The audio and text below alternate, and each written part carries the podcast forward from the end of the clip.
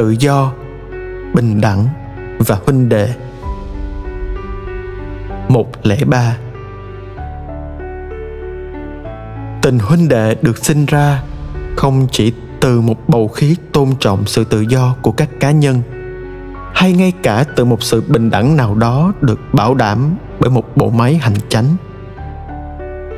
Tình huynh đệ nhất thiết đòi một điều gì đó lớn hơn và điều này sẽ giúp củng cố cho tự do và bình đẳng.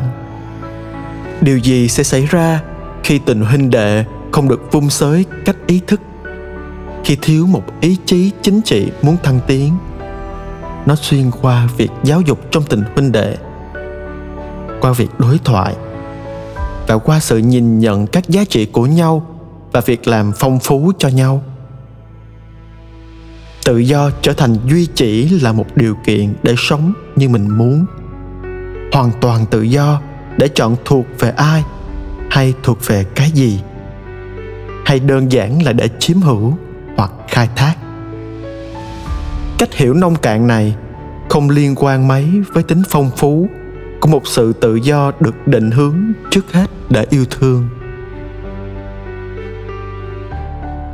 Một lẻ bốn bình đẳng cũng không đạt được bằng một công bố trừu tượng rằng mọi người nam, nữ đều bình đẳng.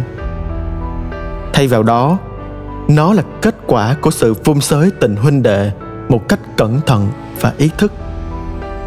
Những ai chỉ có khả năng kết nhóm cục bộ sẽ tạo ra những thế giới đóng kín.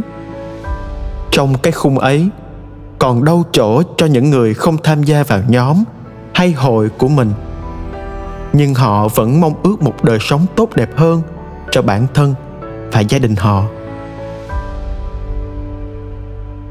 Một lễ năm. Chủ nghĩa cá nhân không giúp chúng ta có tự do, bình đẳng và tình huynh đệ nhiều hơn.